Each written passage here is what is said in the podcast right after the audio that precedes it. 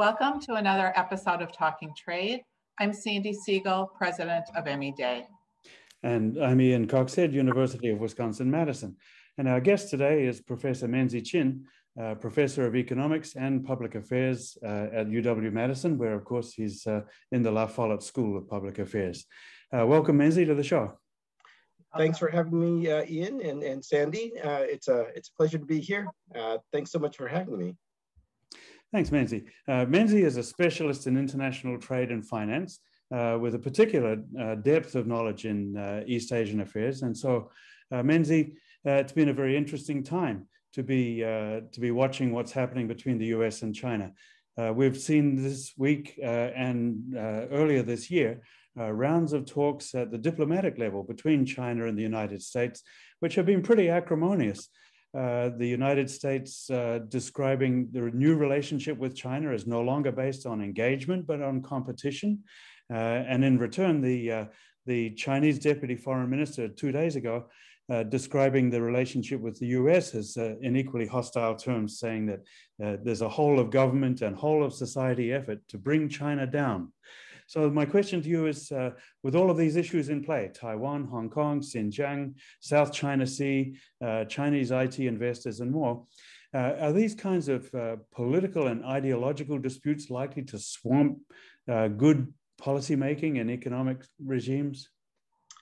Uh, well, that's a that's an excellent question, and I, have been pondering this uh, this set of issues for a while.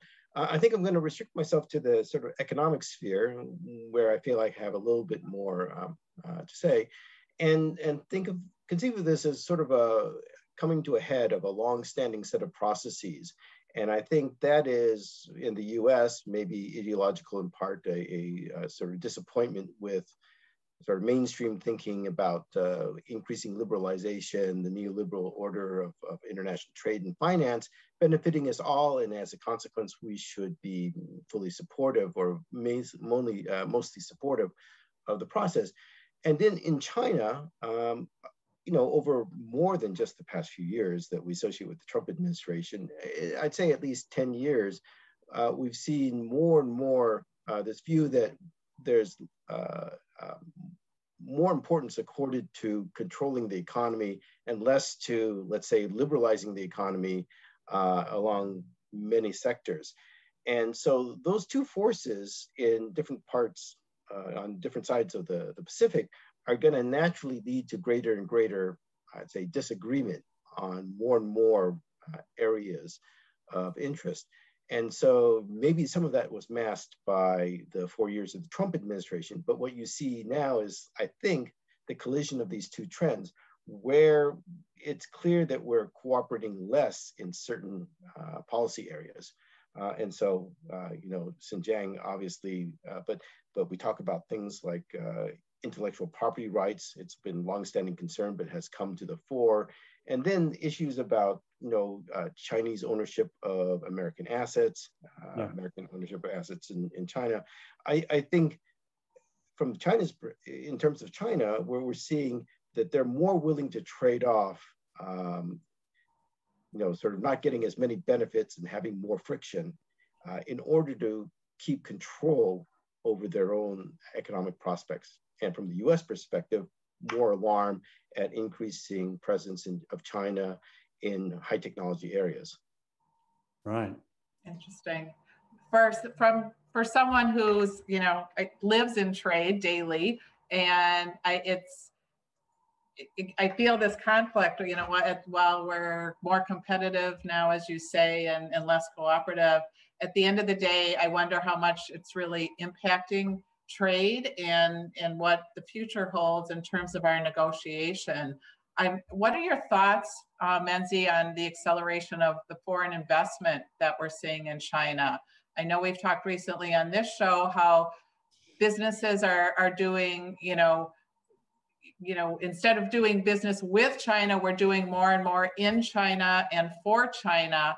And and where is that going to leave us in terms of negotiating you know our our leverage and in our trade negotiations in trying to help our economy and and where how do you think that's going to affect trade and in our negotiations Uh, excellent question, and and uh, I think there's a wide degree of uncertainty in all these matters. The way I sort of divide things up is um, sort of the in the short term, uh, over the short term, um, we're going to see ups and downs, uh, but the incentive is going to remain that you know we're big countries, both the U.S. and China, big in economic terms, big population, but big in economic terms trade is benefiting uh, both countries uh, in various dimensions uh, because we're not equally good at producing all the things that uh, each of us are, can produce. Um, so trade is beneficial. Uh, we want access to their markets. They want access to our markets. So um, those forces will mean that there's going to be a lot of trade and increasing trade over time between the two countries. However, the nature of the relationships probably going to change. Um, certainly from the perspective of the Chinese, they're happy to take the foreign direct investment. They're happy to take the portfolio inflows. But if at any time they feel that the benefits are being outweighed by the costs, and the costs are going to be primarily, I think, uh, what constraints are uh, imposed upon what the political leadership can do, um, then that's going to give way. And you know, FDI can move in a lot now, uh, but contrary to popular opinion, it can move out quickly because FDI is not necessarily yeah, build a factory.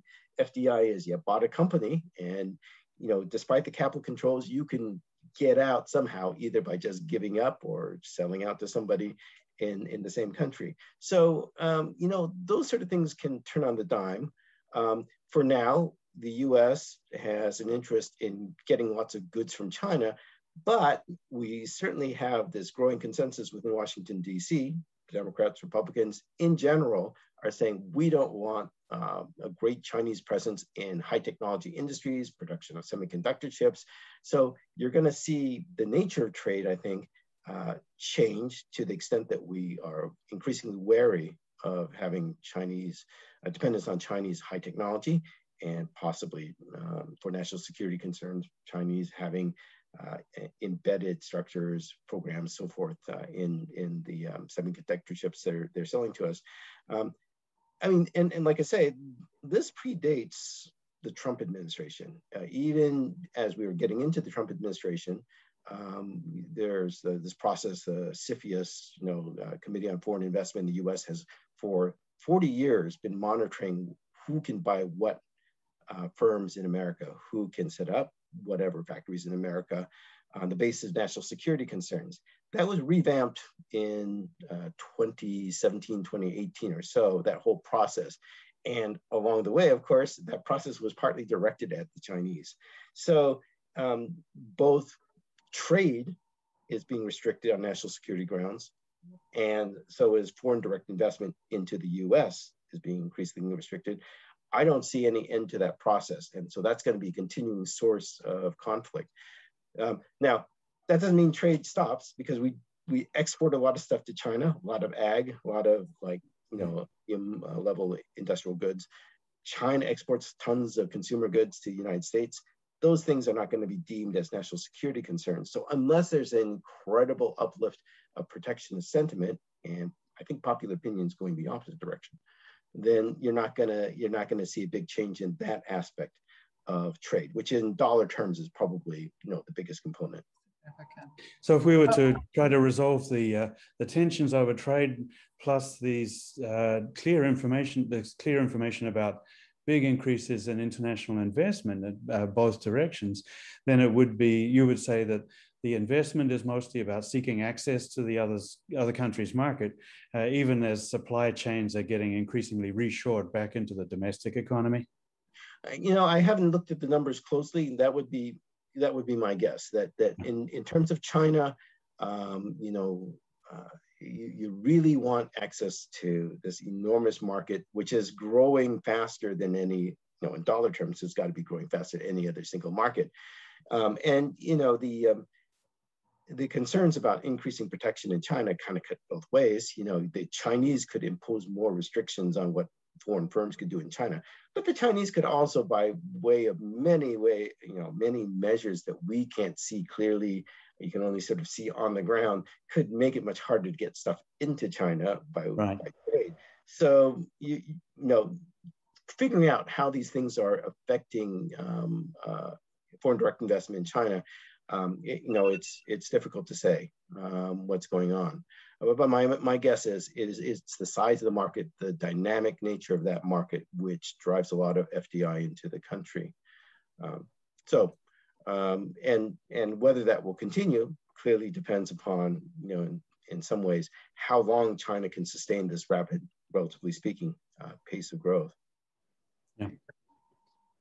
Fascinating. It was such a pleasure having you, Menzie. And um, I, I'd love to have you back and, and talk about the billion dollar question of how this might in, impact our the Trump tariffs and, and the trade wars. I'd love, I'd love to come back. It would be speculation on my part. I've long given up uh, uh, prognosticating on the direction of politics and policy, yeah. but I can always talk about what would be the implications. A wise decision, I think. Thank you again for joining us. Thanks, well, man. Thank you That's terrific. Thanks. Yeah. See you again. Hope so. Take care.